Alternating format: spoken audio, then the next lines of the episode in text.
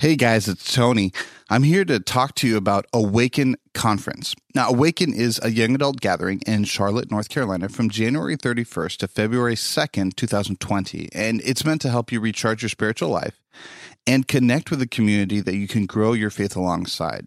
Now, this year's presenters include a killer lineup with Caleb Isley of Humans of Adventism, and of course, a friend of the podcast. He's been on a few episodes. Kim Cove, a licensed counselor, and Randy Ban, the creative producer at Nike World Headquarters. The keynotes will be brought by Ben Lundquist of the Rise and Lead podcast, uh, a good friend of mine and an amazing speaker. Trust me, guys, you will not want to miss out and absurdity will be there. So me and Becker, uh, you get get to see us if you come out. Uh, would love to come and talk to you. We absolutely think that this is something you're going to want to come and see. Speaking of, if you enter the code absurdity at awakennc.com, that's absurdity, A B S U R D I T Y, at awakennc.com, you're going to get a 10% discount. We'd love to see you there. This is absolutely something that we support, and we think that Awaken is a part of the growing church movement that we want to see moving forward. Uh, once again, if you enter code absurdity at awakennc.com, you'll get a 10% discount off the initial price. Love to see you guys there. Hey everyone, just a quick trigger warning on today's episode. We talk a lot about sexual abuse and assault. So if you are a victim of either of those or your life has been adver- adversely affected by anything in today's episode, um, just wanted to give you a heads up that that's what's coming. Tony and I get pretty specific about some stuff and we open up a bit about our own um, kind of uh, failures in this area. So just please, just know uh, we care about you. We want you to know what's in this episode. So know that we are praying for you. We love you and we hope that you can find healing and justice in your situation.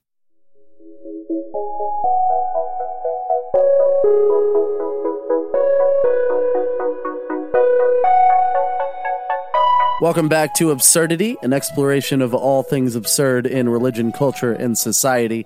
And I am excited because today is the day that two white guys talk about a historic black Christian university or a, a historic black college or university, HBCU. Uh, good. We're already, we're 20 seconds in, and I have already failed at pronouncing something. This is a good sign so far, Tony. We're, we're off to a good start. We're going to get fired over this episode. We're, gonna... we're literally going to get fired from this podcast. It's still going to be called Absurdity with Ryan Becker, but someone else will be hosting it completely. Yeah, completely different. It's not going to be sugar. Who's this Ryan Becker guy? The historians are not quite sure who this Ryan Becker was. Some allege that he's simply a amalgamation of all the podcasters out there. he's he's the uh, he's he's like he's a cultic symbol of I love it. A metaphor um, for white white podcast. No, this is so today we have something incredibly interesting to discuss, and yeah. I'm I'm excited to get into it. But I do want to say this first because we always want to open with this. It's not because we desire everything that you could ever give us, but mainly because no one listens at the end of podcasts anymore.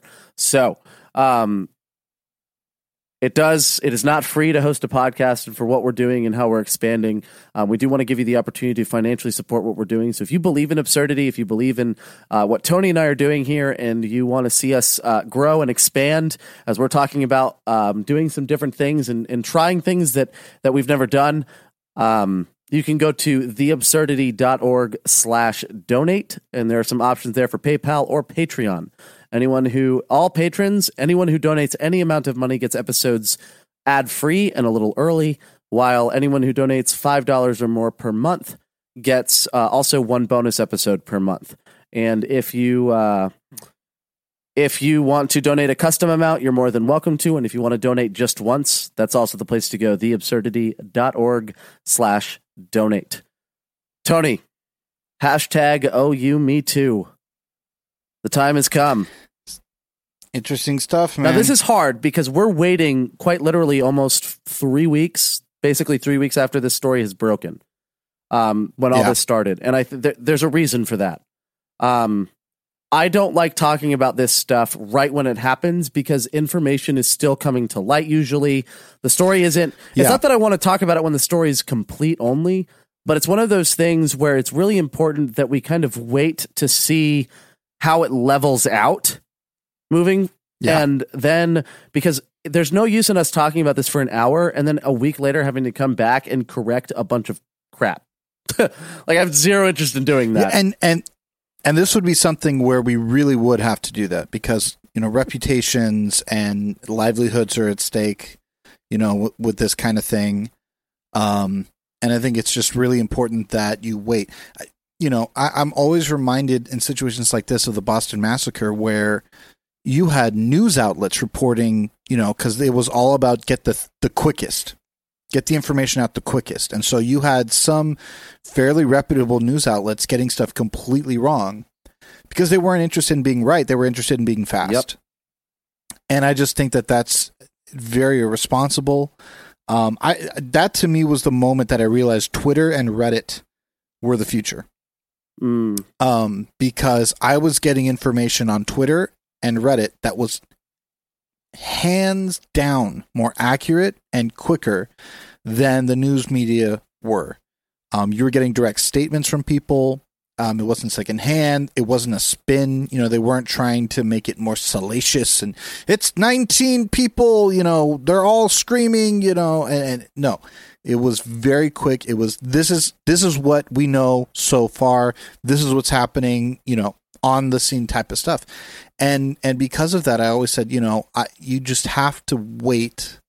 It, it, it's so much better to wait just a little bit even if you get scooped and be correct yes. and make sure you have all your facts in line. Yep. Um, and to me, that's always been, and to me, that's the market of good investigative reporting Mhm. Is that you're not just printing something flashy, you're printing something that has substance and you, and you can back it Yep. up. Um, Well, and and so and, and with that, when we're talking about a subject like what we're talking today, and and this is bigger than OU Me Too, but it's definitely what it started. You want to, I mean, you know, you as a guy, you always have trepidation because you hope that you've never made a female feel uncomfortable. A female, you, you hope you've never made a, a woman feel uncomfortable, a lady feel uncomfortable. Um, and you, and you always hope that, hey, this is not going to turn out to to come back on me and and so a lot of guys don't want to go into this subject and talk about it they want to kind of avoid it and it's like no we have to talk about this but in order to do it you do have to do it responsibly yeah.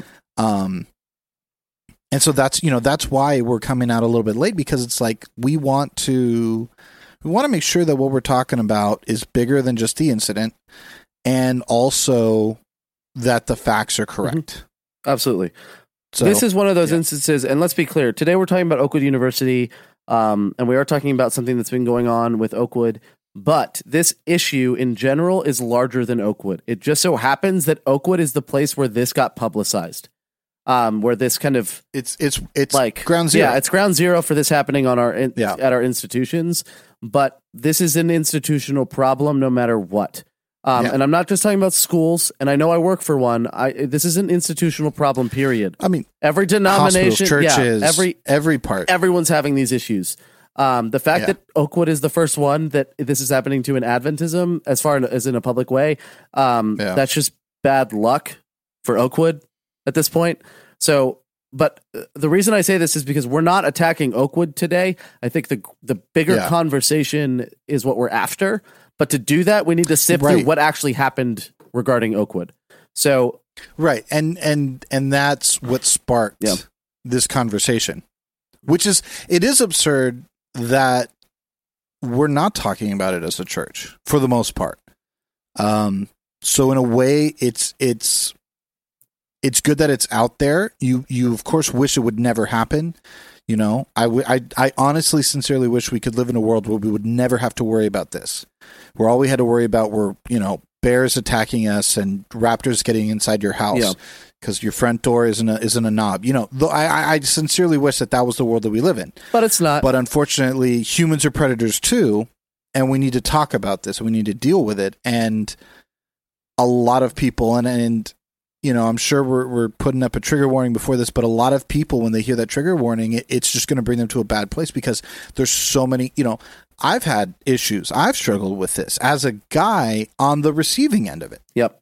and and it's and it's just one of those things that you just you wish it would never happen to anyone but it does and so the fear of talking about it should be so much less than the fear that women have and and even men in in our institutions that they have to go through thinking that they are not safe. So I think we need to talk about. It. I think we need to. That's one of the first ways to start making it safe is to start talking about it, get it out in the open, and then deal with it with policy. Yep.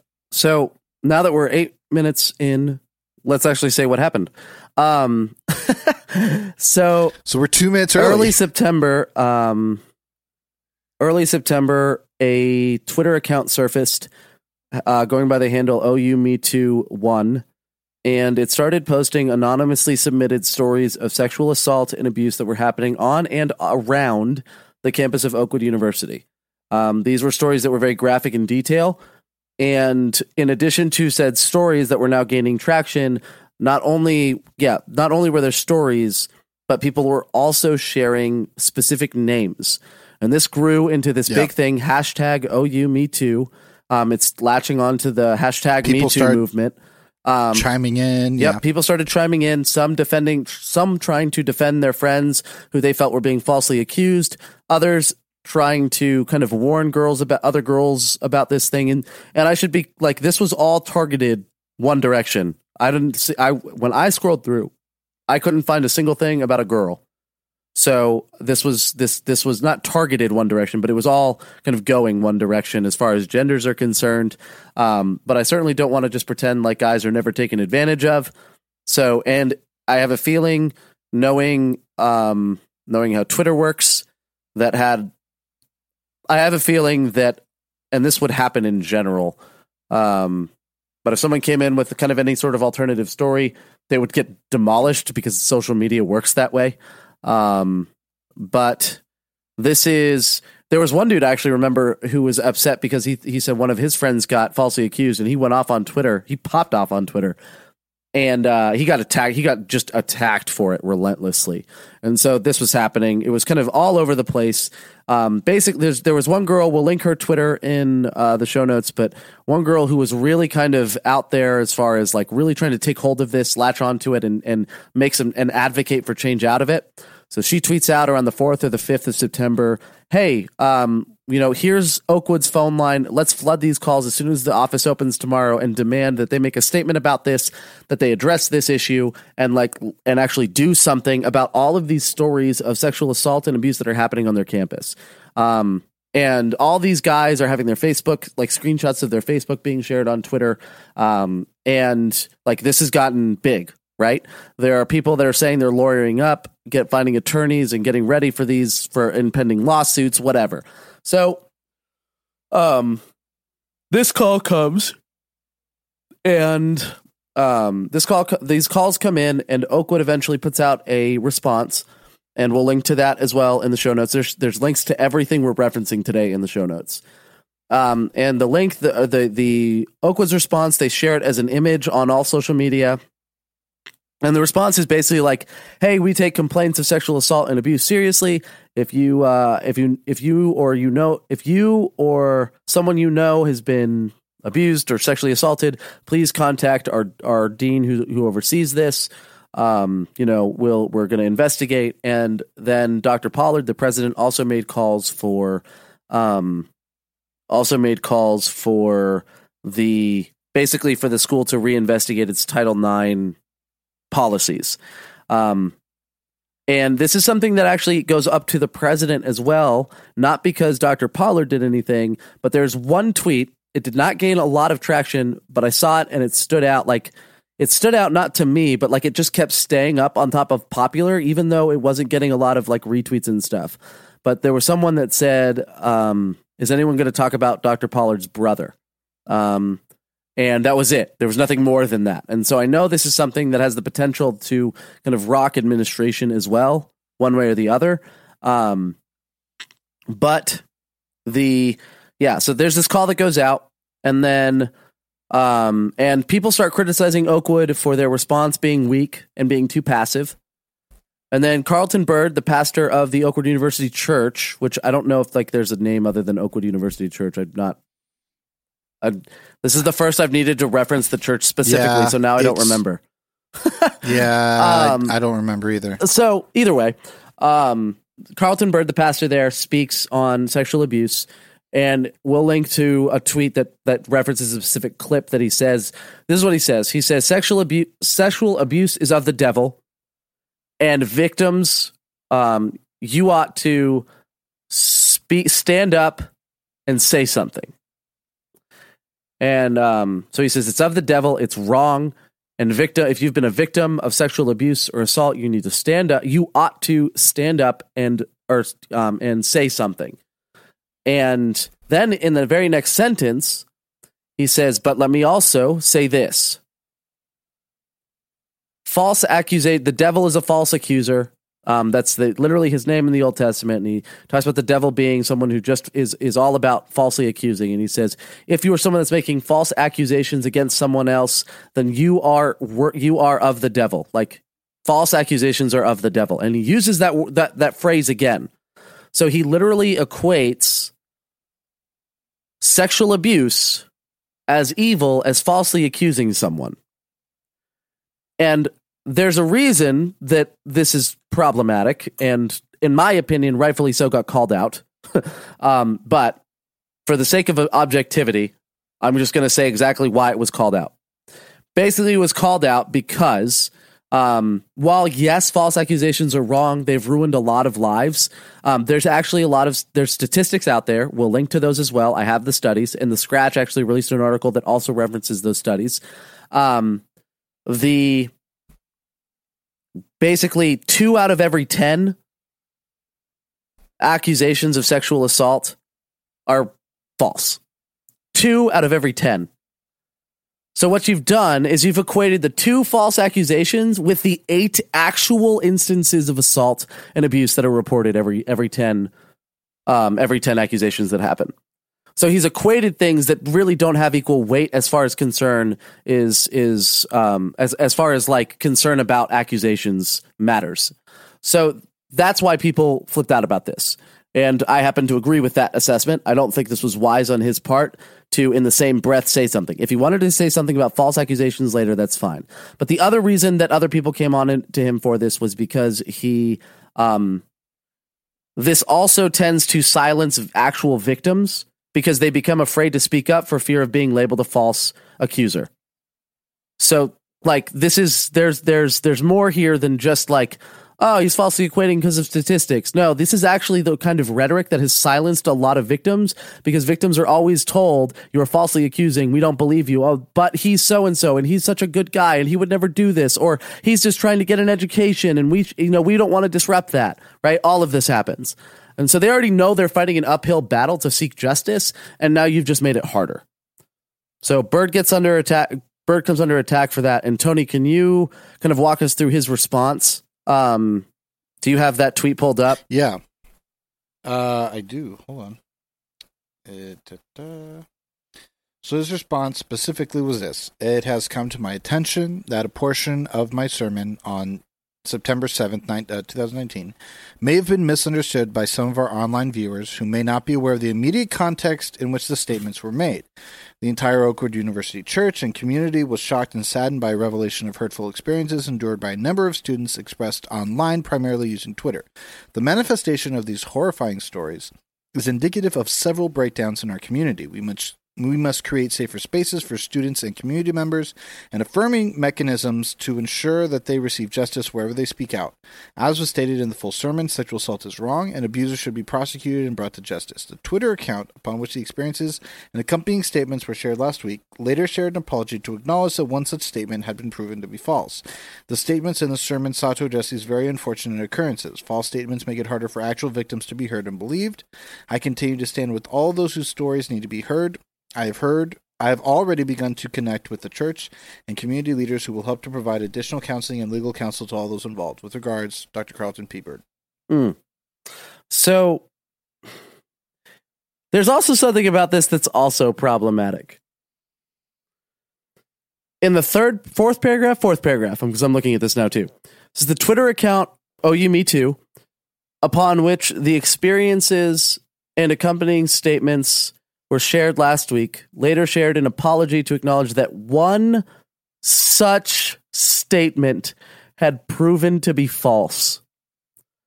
One. This dude gave listen, Carlton Byrd, great, great preacher.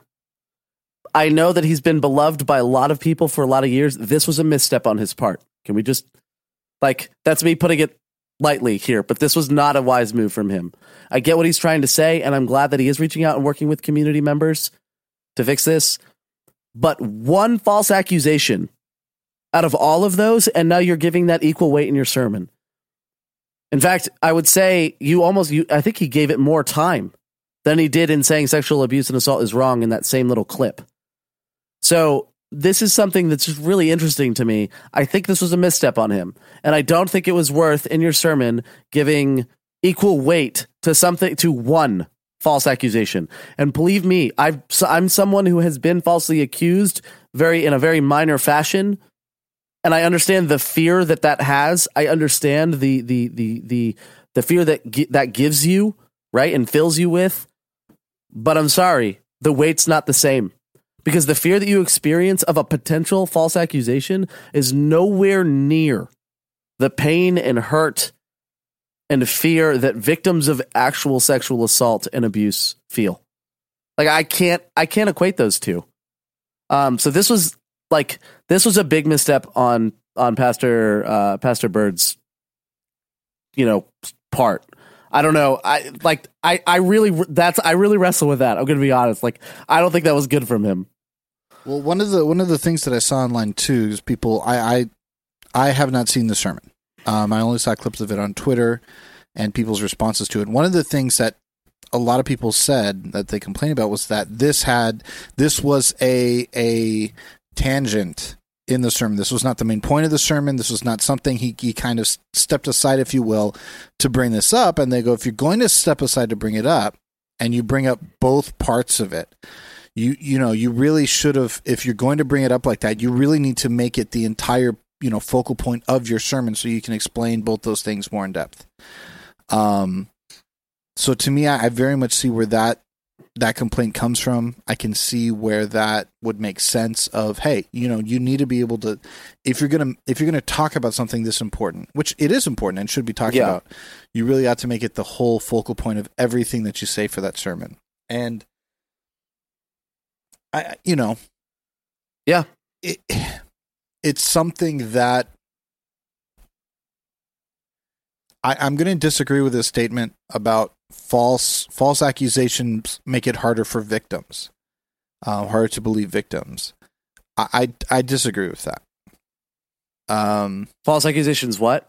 If the false accusations that false accusations make it harder for actual victims to be believed, um, that's I, I disagree with that. I understand you wanting to protect people and say, hey, lying is just as bad a sin as anything else. All sin is bad, lying is bad. But that's not what was said. Um, what was said was sexual abuse is the same as a false accusation.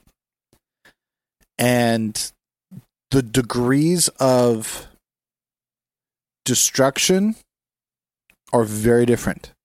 Very, very, very different.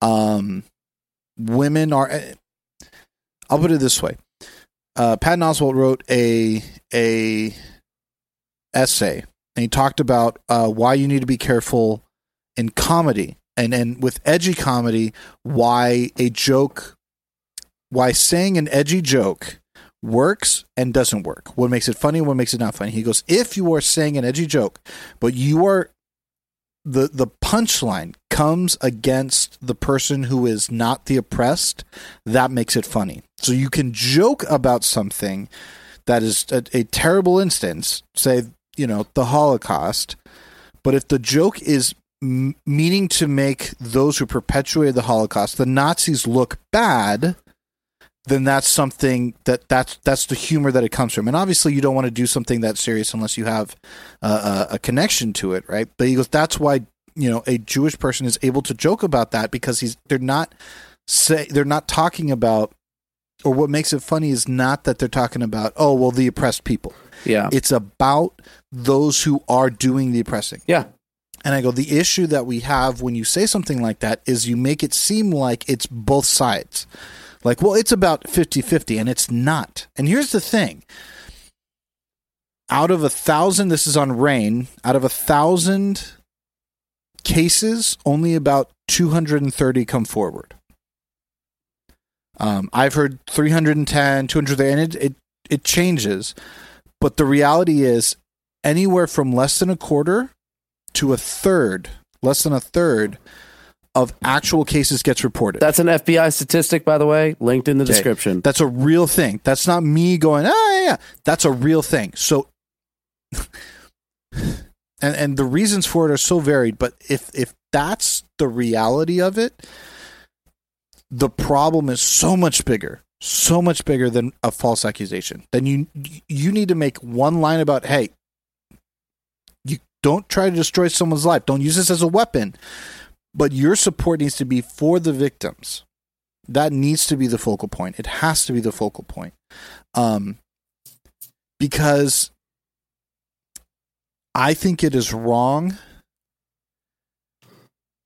I'm just getting emotional over this. I think it is wrong that any woman feels unsafe in our churches, in our schools, in any Christian environment.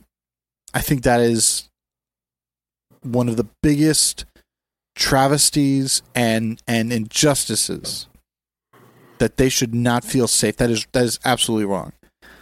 Um, and we can talk all about you know well feeling safe. You know, I remember a few years ago at Yale there were people who said, "Well, I don't feel safe anymore because you know with with with Halloween costumes." That's a debate for a different time. I don't care why they're not feeling safe. The fact that they do not feel safe is wrong. And we need to address it and we need to talk about it. And and unfortunately anything that's going to make them not come forward needs to be dealt with much more carefully. Because they're not coming forward. They're not coming forward. And thank God we finally have something like Twitter to to hold in accountability the institutions and individuals who are making women feel unsafe. Mm-hmm. I uh, That is that is it. it yeah, I I have to be I- careful. I'm getting I'm getting emotional. I agree with They've everything you've said. Um, except I would disagree. I do think that false accusations do make it harder for victims to be believed, but I believe that's because of the psychological impact on the people receiving the false accusations, like the people being reported to, not the people being reported on. Okay, that's Like, fair. like that's so. That, the psychological impact of I've been lied to before about this. I've been reported to. It was a lie. I don't now. I'm now I'm hesitant to believe them again. Now I'm hesitant to believe something. Yeah. Okay. All right. So, I can I- see that. like, I can see that. I disagree with it from that perspective, but um, agree with uh, pretty much everything else you've said. And I just think this is a misstep on Carlton Byrd. And I think I think the best thing for him to do at this point is to say, "Hey, I'm sorry. Gonna do better." Um, Well, and and to me, that's the statement. The statement needed to be Yes. The statement should have been, you know what? And this is this is this is always for my this is my personal apology. I'm gonna I'm gonna take it to me. I'm gonna make this personal. Whenever I hurt someone, I do not try to defend myself. In fact, a lot of times in my apologies, I don't even address the issue. I don't say, "Here's what I should have said" or whatever. I go, "People were hurt by what I said, and for that, I apologize." yeah, I I I take it back. I revoke it. People were hurt by what I said, and that was not the point. End of statement. Yep. End of statement. End of statement. Yeah. Um, I don't quote statistics to prove that I was right. I don't quote. I don't. I don't. I don't defend myself. I go. You know what? Someone was hurt. This is wrong. I. I'm sorry. End of story. Um, to me, anytime you start to defend yourself in an apology, it, it negates it. For me personally, anytime I try to do it, it negates it. I'm not apologizing anymore. At that point, I'm I'm defending myself, and and and I feel that I have cheated someone else out of an apology. I I'm it's it a, an apology should be remorse. Um. And so, to me, in that way, I think the statement should have been much more of an apology than Mhm. than a an official statement. well, and let's talk about like how many. Okay, how many? Which which an apology, to my knowledge, has not been issued on by anybody for any reason. No. No, no, I'm No, are so uh, no. You know what? Has been said. The only "I'm sorry" came from the account that started it by saying "We're sorry." One of these was a false accusation, and then they deleted Correct. themselves. The account no longer Correct. exists. So I'm just saying. Um, yeah, the other thing here is how many you looked this up before we began. I forget what the number is. How many actual or did I look it up? How many actual ass- how many actual rapes are um or sexual assaults are actually um get reported? twenty three percent. That's what it was. Oh, that's what it was. Yeah, yeah. To, okay, to yeah, yeah. Okay, never mind. Yeah. we went over that then. I I guess I spaced out. Um, okay, so one thing that I do need to go back and cover here, I meant to do this earlier and I forgot, but it is important. If you don't know what Title IX is, um, and you listen to this podcast, then just so you know what Title IX is, Title IX is a 1972 um, education amendment, and it's a um, it's a it's a federal thing. Basically, the, the Title IX is this: No person in the United States shall, on the basis of sex, be excluded from participation in, be denied the benefits of, or be subjected to discrimination under any education program or activity receiving federal financial assistance. So this applies to any school, K through twelve, or college that receives any sort of financial f- uh, federal funding. So this includes Yeah. Pell Grant. This includes any government grants. This includes every anything from the government that comes your way um, that benefits your school. Federal work study, all of it. You receive Anything, a dime yeah. from the government. You are required to follow Title IX. So and and normally, well, not normally. Uh, up until recently, the last five six years or so, this has mostly been about sports. Um, or women being able to attend a college. You know, women should be able to go to Harvard, or women should be able to go to you know Princeton or whatever. Um, or sports. You know, they need to have a female X team, a female this team, a female that team, because it's not right that only men are able to do that. So that's more what Title IX has been known for. But now it is being much more used about uh, uh, this idea of abuse discrimination and and just abuse. You know, uh, uh, justice for abuse. Yeah, and that's that's almost all that I, all the lectures and and seminars and meetings that we have on it that's really what it's all about. And i think i mean anyway that's that's title 9 i won't i won't get into that but that's title 9 Yep. I yeah. So if you if you yeah, Title IX applies to all students regardless of gender identity. Schools may not retaliate against someone filing a complaint and must keep complainants safe from other retaliatory harassment.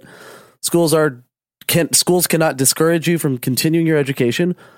All schools are subject to it that receive federal funding.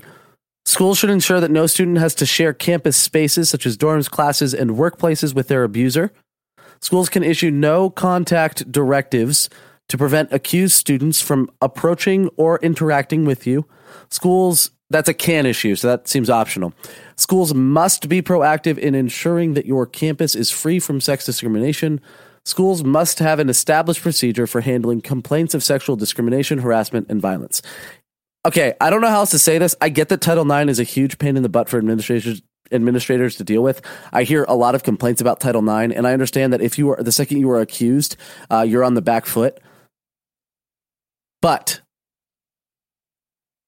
I don't see a problem with Title IX on its own. I'm glad it's there. And if you think, ah, we shouldn't receive federal funding because we have to follow things like Title IX, I don't know how to help you. But this is a good thing in general. There are probably specific instances where this falls short because not every policy is perfect. But anything we can do for victim advocacy is huge. And the fact that this is so intent to protect um, protect victims and protect those are, who are reporting is huge. Um, so I that's all I'm going to say there. Um, so that is Title IX. Just so anyone, if anyone's curious about it, doesn't know about it, whatever. Um, now you know. So where we're at now with OU Me Too basically is a lot of it's died down. Um, a lot of the tweets and stuff, it's kind of dwindled. It's lessened for now. Um, it's kind of leveled out. So there's not a whole lot of activity that we've seen. We're recording this episode for reference on September 15. So there could be more in a week. And if so, you probably would have heard me add a preamble to this episode about it. So there's no preamble. It means I didn't see anything between when we recorded this and when this went live. Um, like if you didn't hear anything before the episode started about it. So um, there's one more thing specifically I want to talk about this, or I want to talk about from this, and it is from a um, it is from a article from AL.com, which is basically Alabama.com, but um, it is an Alabama kind of news sor- uh, news source, Alabama Media Group, and they kind of they're one of the news outlets that got a hold of this story. And in the midst of that article, they quoted a student. They asked it. They they asked. They interviewed a student, and the student gave his perspective on something. And this is what he says as far as his feelings on the topic of um, of sex and uh, or and everything sexual assault and abuse at Oakwood. He said, and we'll link this in this description, I promise.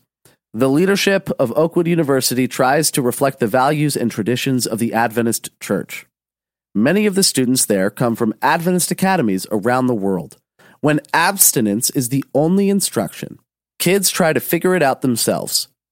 Students aren't given a safe space to explore sex, and this movement is a direct result of cutting off the conversation. Okay. Now, I have significant issues with this. Because let me be clear. All right, let me be clear before I say what I'm about to say. First of all, I am all for calling out the institution when it needs to be called out. That is, I've made that no secret on this podcast. I call us out for a lot of stuff. And I am proud to be an Adventist. I'm proud to be a Christian. I'm proud to be where I am. I'm proud to be working at Southern. All right. But I have no, like, I'm no stranger and I'm comfortable with calling out the institution. However, I'm only okay with calling out the institution when it actually deserves to be called out about something. All right? Now I fully I will I will I will give him I will concede as much as possible here that yes, Adventism has not handled sex education well. Cool. All right. That's all I can give him here.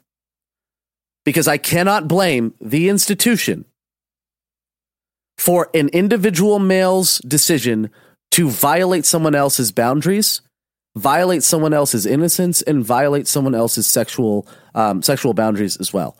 Sexual abuse is not the fault of the institution; it is the fault of the individual abusing. However, the, the caveat there is the institution can absolutely protect abusers. It can it can the the institution and it has before and multiple institutions have and but the institution not being specifically Oakwood, but I mean the institution like just any institution. Um, yeah.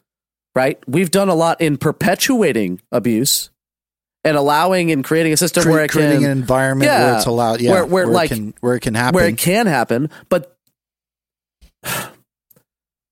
I will. I refuse. Well, I refuse to let any sexual abuser off the hook for what was their decision. That's that's like I, to violate that boundary. So I will say, okay, I understand this idea of abstinence only does it. Like I said, you know, we we dropped the ball a little bit as far as sex education. We have, we just have, and most. And here's the thing: if you get sex education in the Adventist system, you're getting more than most Adventist kids. Um, that's just it. We just don't talk about it at all. Yeah, that should be another episode we talk about. Um, but this is just the reality. Is like most don't get anything. So I do acknowledge that fact of, yeah, when you get to a place, you you you don't understand what boundaries are. Right. Every person here understands consent if you don't understand what consent is, you need to get tested. And I'm not, that is not a joke. Three year olds have been proven scientifically to be able to understand, comprehend, and acknowledge consent. They just may not know the literal word consent.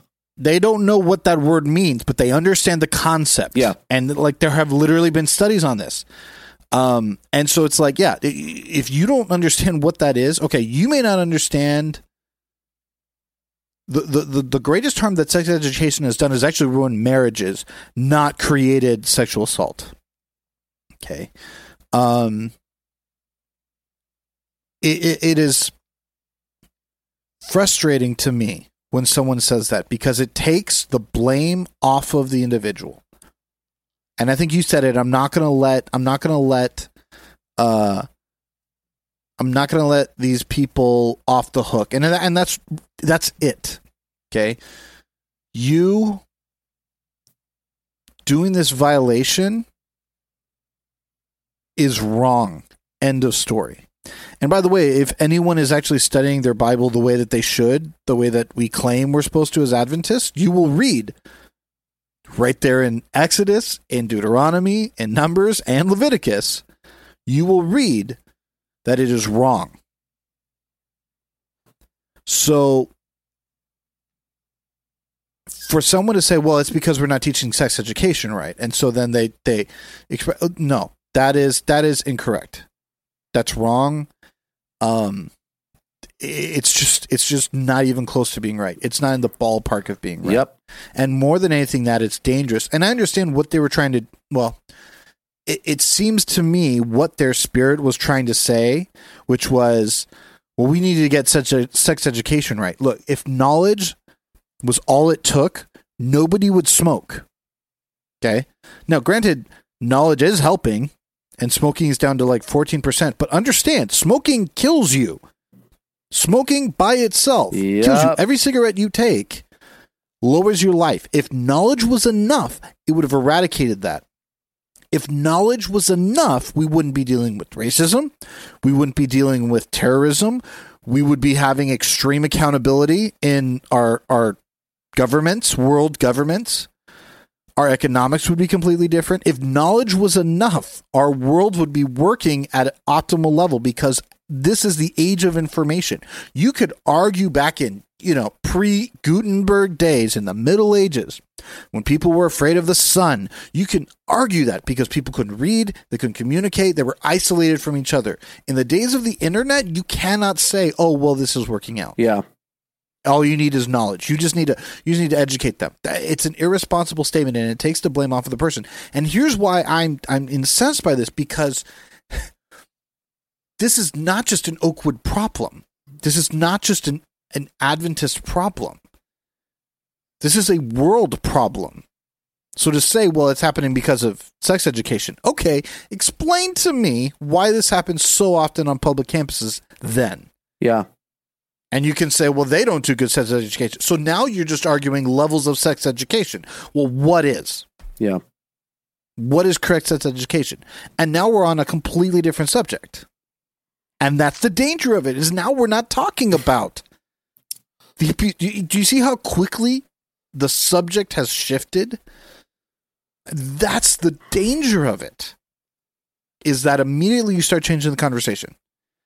Conversation needs to be how do we prevent how do we make our women and men feel safe on campus? That even if this horrible terrible thing happens that there's a place where they can feel safe to go to and say this needs to stop. Yeah. and and it is a headache and i will agree 100% but if we cannot make that provision Well, let me let me go a step. then then then we need to we need then in our institutions we need to we need to take a deep hard look at what we're really trying to do and stand for Let me let me even go a step further. If the headache is a bigger deal to us than the fact that women and men are being abused and assaulted on our campuses or at our institutions, then there's there's an even bigger problem. Like that that that's it. Like I'm s- I get that it's a headache. This you accepted this role if you're in a position that you have to directly deal with this. This is your job. This is what you have to do. This is what you accepted. This is the responsibility that you accepted. Um, there are parts of my job I don't like. I do them. Um, there are parts of my job that I love, and I do them, and I love doing them way more than the parts I don't like. But I have to do the parts I don't like too. And listen, I know, hundred percent. I know that in my life, I know that I have, especially like it was, especially true in high school. Okay, I know that um, I did inappropriate things. I know that no matter what age and no matter what, as far as consent was concerned, and the other person saying yes, um, I know that the things that I did I should never have done. Um, and there's part of me that hasn't gone back and apologized to those people because to you know to it's not that many. The list is not long. Um, but to those people, and I'm talking about things like like general like sexting, like the things that are kind of unfortunately now normal for even people below eighth grade. Um, I have a friend who used to teach second grade who um, was having problems with sexting in her second grade class. So it's gotten way younger than when it was a problem for me. Yeah. But um, part of it is because I feel like I don't know if they've forgotten about it, and I don't want to reopen like an old wound if I don't have to. Um, but I get that I've made decisions that cause women to feel uncomfortable, and I've taken, I've tried to from from the point that I realized it on, I've tried to make that right and use my platform to do something good about this, um, and, and in this area. Um, Absolutely. fully understand that. Look, I come I come from a hugging culture. Okay? I come from a culture that hugs people. I come from a family that hugs people. I used to hug people without asking permission. Then I came to Southern. I made someone feel uncomfortable. I was specifically told don't, and I reacted badly. I reacted Mhm. badly. Basically, I would very publicly and very loudly say, Can I give you a hug? And then go and hug them, not realizing the other side of it because I was immature, because I didn't realize what that actually meant. And then someone explained to me why someone would feel that way. And once I understood that, I said, wow, I was completely in the wrong. Yeah. And I apologized. I apologized. And I try to do my best from that point on. And and and now I this is the reality is I I almost always ask for permission. If I'm not paying attention, sometimes I'll just do it. But for pretty much everything, I go, "Oh, can I give you a hug? Is that cool?" I just ask. Yeah. because some people it's not okay, and some people makes them feel uncomfortable, and I, I that's I don't want to Mhm. make anyone feel unsafe. Now that's not true. I want to do my best to make sure that people are are s- feel safe with me. Mhm. And if they feel unsafe, I want to be able to address people- that and there are correct some- it. Yeah. Well, but there are some people that do want to feel unsafe. I want people who are abusers. I want them to feel unsafe with me. I want them to feel like they are they are not safe with me around. That I do want because I, w- I want I want them to know that those actions are not okay. Those are the people that I want them to feel un- nervous and uncomfortable Yeah. And and that your that your actions are not okay. But I want to make sure that victims are safe with me Yeah, I agree. and that they feel like I am someone that they can come to. Yeah. But this is just just the reality. It's like, yeah, you you you you try to do the best, and when you learn it, you you continue to move on and you Mhm. try to improve as a human being. But the only way we can do that is, and I I I hope that I will react the same way that I'm reacting now. If and and I'm not saying that I know of something, but if I have made someone feel uncomfortable in that way, that if they come forward and say, "Hey, you know, this time this happened," you know, it just I did I felt uncomfortable, I didn't like it, that I will have the same reaction. I hope, and that's why I'm prepping for it. But my thing Mhm. is, I want to make sure people feel because someone cannot. Ooh, getting hot. Someone cannot truly and honestly feel the presence of God when they are scared. It is, it is, cannot makes it sound like it. It is much more difficult for someone to feel the presence of God when they are scared. Scared of what? Let's let's qualify that. When they're when they are scared of the environment they are in. Okay. Does that make sense? So when if if they come to a church service and someone there has made them feel uncomfortable, Yeah, the the presence of God overshadowing that is going to be a miracle in and of itself. it, it's going to be it's going to be m- so difficult for them Yeah. to feel the presence of God. Okay, I understand now. Yeah. Does that make Yeah. sense? It is so difficult for that. Yeah. Okay. And and we haven't talked about it for so long. We've just hidden it under the rug and not dealt with it as a whole. There are places that have, and kudos to them. That's awesome. As we've said many times on this podcast, we're encourage you keep doing it. You're doing it right. I haven't heard many of them, and off the top of my head, I, I can't really think of them. But I know places that are doing it right, and I've had to have uncomfortable conversations with my young adults and saying, hey, "Guys, we all need to do this background check. We need to do it. If you want to lead, if you want to be involved, you got to do it. You just have to.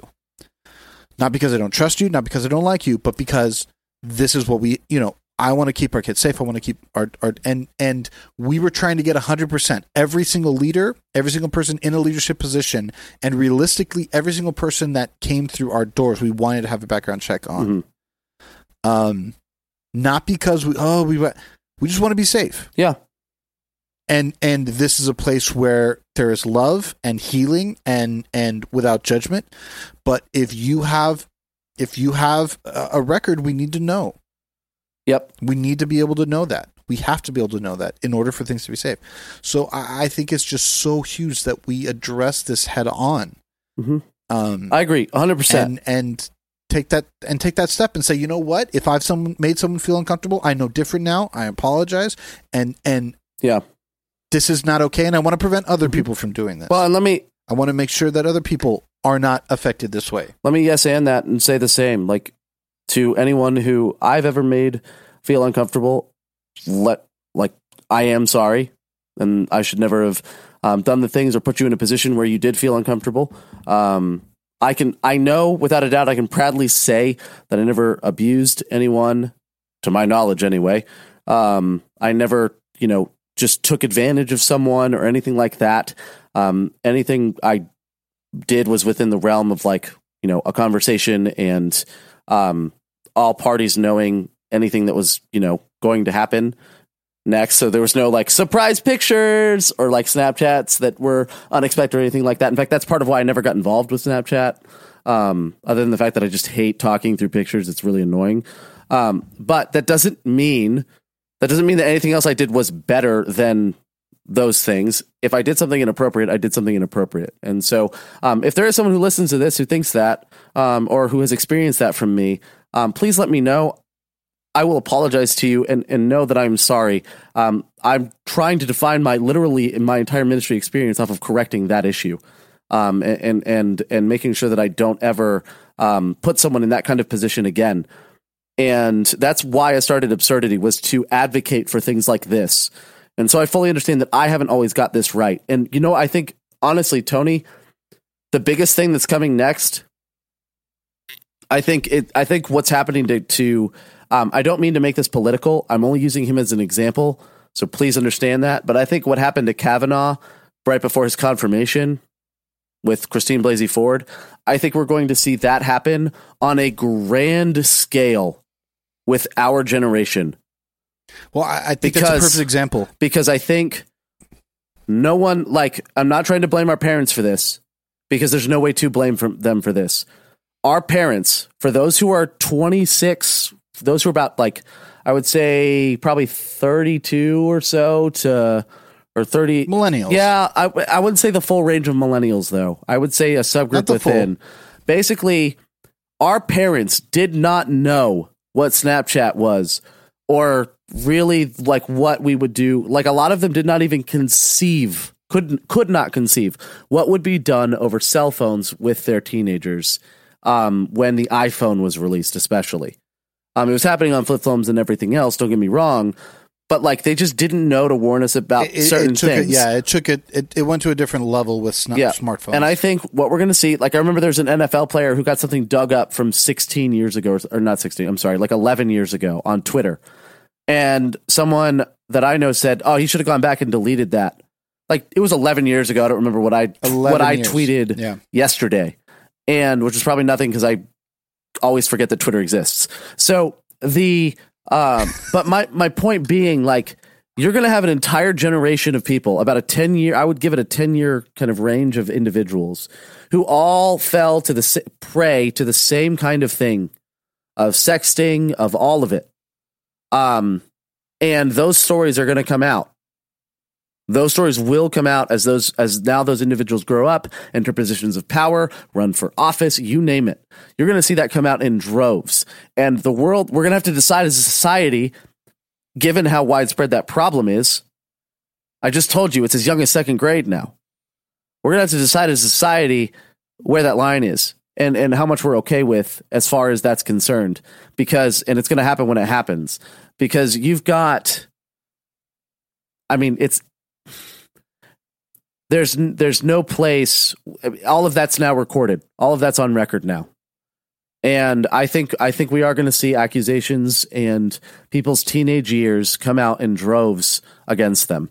Um, I think the same for college years, and for some people, I think it will be more justified than others.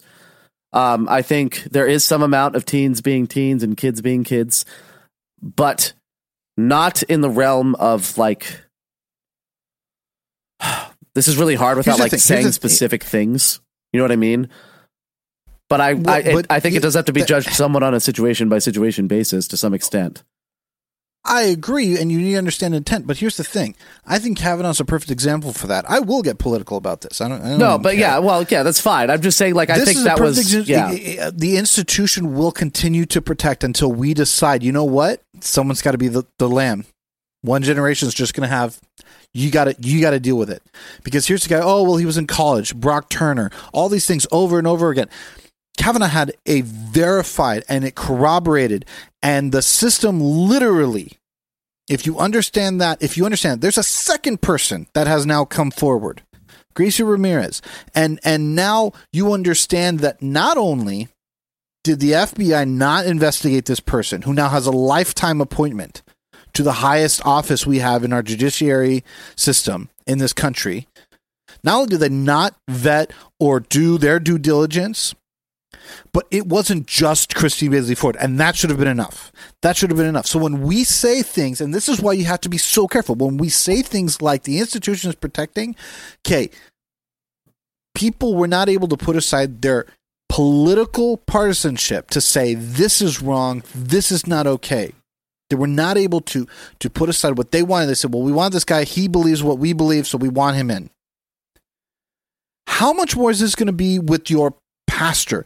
With your oh well, they were studying that. Then they shouldn't.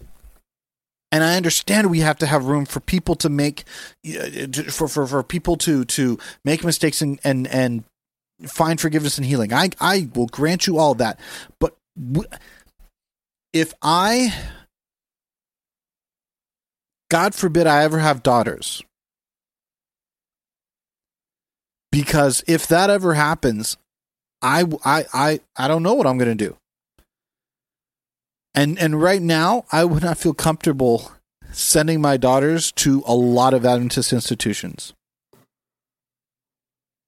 At and I'll be real about that. and we're not based we're not just so talking many we're not just talking like I'm not talking colleges just schools. yeah or yeah I'm not just talking I'm not just talking colleges. I'm saying from the ground up there's so many places that I'm not comfortable for so many reasons, but just on this is not a place where if something happens to them they will feel safe. Mhm. And that has to change. It has to change. And it's not going to unless we start talking about it, unless you, the listeners, start doing something about it. And that's why, to me, OU Me Too is a positive thing. It's going to be a headache. It's going to be a problem. And I am all for Adventist education. I am all for it. The statistics show it works. But we need to do better from the ground up. And if the headache is too much more, then take a hard look. I I've said this before. There was an incident here. It was just about the cold. But they said, well, you know, it's it's cold, but and I go, it's below freezing. It was 14 degrees, and they said, well, it's hard for you know, there's certain things that people. If you're not prepared on Andrews campus to deal with 14 degrees, then you should be fired from your job. It snows here all the time. If you know that there's a a sexual abuse problem on your campus and you're not doing something for it, I guarantee you that while you might keep your job, God is going to call you accountable for it. And you are going to have to stand before your God and Savior, and He's going to look you in the eyes, and that is going to come front. Now, did He die for those sins? Absolutely. But the pain that you caused, that you allowed by not doing the job, the responsibility handed to you is going to come down. Know that that's going to happen. Beyond that, our responsibility now is to do the, the the things that need to get done because if the next if the last generation's not going to do it we got to be the one to do it so that the next one doesn't have to deal with it so that gen z and whatever follows generation z whatever follows that is going to not have to deal with it Mhm. because i don't want my daughters to ever feel not safe and we live in a world of sin i get it i get it. That it doesn't mean we need to just be okay but it shouldn't happen. I can't change what's happening out there. I can't change what's happening in my church. That's the point of absurdity. If we're not talking about this, if we're not helping deal with this problem, then I Yeah. honestly, this is the basis of what we need to do. And I think this is the issue we need to talk about. How do we make this better? How do we move forward? We need to talk about it. We need to bring it up. And and I and I I am so sorry for anybody that this brought up feelings and wounds and everything, but I hope that you speak up about this because it's not right. And just know that there is a God of justice, okay, who is watching and looking and sees your pain and wants to heal you from it, but also is going to bring about justice. And he wants it on this earth, not just in the world to come, on this earth. And we need to do our job to be able to make sure that happens, to make sure that our women and men feel safe in our institutions. Mhm. I agree. It has to happen. And if that's not priority A1, then maybe we should stop and take a year off and evaluate it. Yeah. And maybe some sh- heads should roll. Because that is not okay. There were three rapes reported in 2017, according to the own security report From Oakwood. that Oakwood filed. Three. Three. Unacceptable. That is unacceptable. And I don't know what their follow up was. So they may have done a perfect job with it. The fact that three happened is a problem. But the fact that three happened is terrible. And I want to go through, and I'm going to go through and see, hey, how many other institutions are these things happening? hmm Because we need to do better. We need to do better. We have to do better I agree. because people are not going to be able, people are not going to be able to connect to God in the manner that they need to. Yeah. In a place where they should feel safe and protected. I um agree at 100%. I do want to make sure that we're also responsible in the justice that we seek. Um I know that there are there's a way there is you do not seek vengeance, you seek justice. Yeah, this is not So, vigilante. Yeah. Like let's let's Yeah. be clear. If heads need to roll, then let's make sure the that That is heads a metaphorical yeah, statement. Yeah, well, no, no, I'm not saying like we're going to kill him. What I'm saying is like, if heads need to roll for something, let's make sure they're they're rolling because that's a justified response right. to what's happening, right? And and, and and and give Yeah. people a chance to do the right thing. yeah, That's the Yeah. other thing. Don't don't go off, you know, don't make a bad situation worse. But there needs to be and thank God again, thank God that that we now have the systems in place to hold our institutions accountable for this. Yeah. And to say we need to start doing a better job. And there, I know of some people who've already reached out to me. I know people I've reached out to that are going to be sharing stories soon. This is not the end of this conversation. I am trying to figure out some more sustainable and kind of intentional ways for us to do something in this area regarding sexual abuse and assault, especially in our churches. Um, and I don't want to do something like, uh, you know, 10% of our proceeds this month is going to go to whatever, because if I do that, then, um, like I can't do that for every cause. So I can't just go like 10% for this, 10% for that, 10% for this. Um, so I am trying to figure out a way. If you have suggestions, go ahead and contact us in the contact info in the show notes and let us know. If you have something that you want to add to the Oakwood conversation, if you're from Oakwood and you want to come on and maybe we said something that's totally wrong and you need to fact check us, uh, contact me. Let me know. I'm open to having people on. I'm hoping to continue this conversation. Um, there is no conversation on absurdity, not a single episode that we've done that is not open to discussion further or open to further discussion. That was a weird way to say that. Yeah, Um, absolutely. Every conversation, we're I'm down for a part two. Let's do it. I'm down for a part three. Um, if you just want to yell at Tony for an hour, I'm game to air that. If you want to yell at me for an hour, I'm game to air Yeah, that. I've been a pastor for a while. yeah, Go ahead. if you want to yell at me for an hour, I'm game to air that to our patrons only. So if you have, I'm kidding. I would air that to everyone, but for five dollars a month, you can yell at, me. Yes, for any reason. Um, no, we and if you are a victim, I'm sorry for any um, any abuse that you've experienced. I'm sorry for anyone who's perpetuated that abuse by protecting your abuser. Um, or by not taking you seriously. And know that Tony and I, um, the entire team, because now I can say that we have a team. The team is praying for you. Um, so, um, Let us know what we can do. yeah, if there's something that we can do, if you want to share your story, if you want us to share your story in an anonymous way, um, let us know as well. That is something that um, we are we are dedicated to doing is to serve those who listen to this podcast and the community that's been built from it. So, thank you guys so much for listening. Thank you for being a part of this journey. Um, we're still figuring this out too. Um, and I hope you understand where we're coming from on all this. And to Oakwood, know that we are praying for you. Everyone there that is healing from from and seeking justice, we're praying for you and for your campus as a whole. And to the Oakwood as a university, know that both Tony and I, we love you as a university. I know I work at Southern. Oakwood is a great university. All right. Absolutely. I think Oakwood is a great Absolutely. university. Um, so I am not by any. This is not an attack on Oakwood. I don't think any school is handling this situation yeah, the way yeah. that please, please don't walk away. Please, Yeah, yeah, please do not walk away thinking this is an attack on that. Yeah. This is we're, we're talking about everything. It happened to happen there, but this happens everywhere. So, thank you guys so much for listening. We'll end it there. If you want to reach out, let us know. If you want us to keep talking about this, let us know. Um, contact us. Leave us a message on Facebook, facebook.com slash absurdity podcast. But thank you guys so much for listening. We'll see you next week.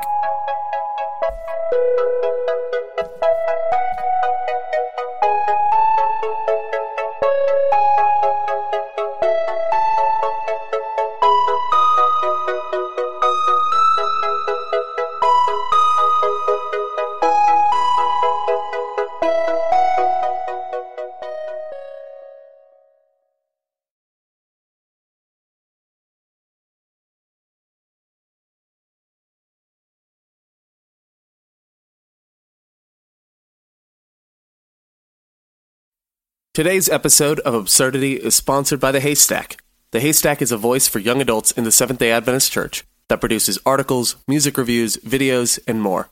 To check them out, go to www.thehaystack.org. The Haystack Life, Culture, Theology.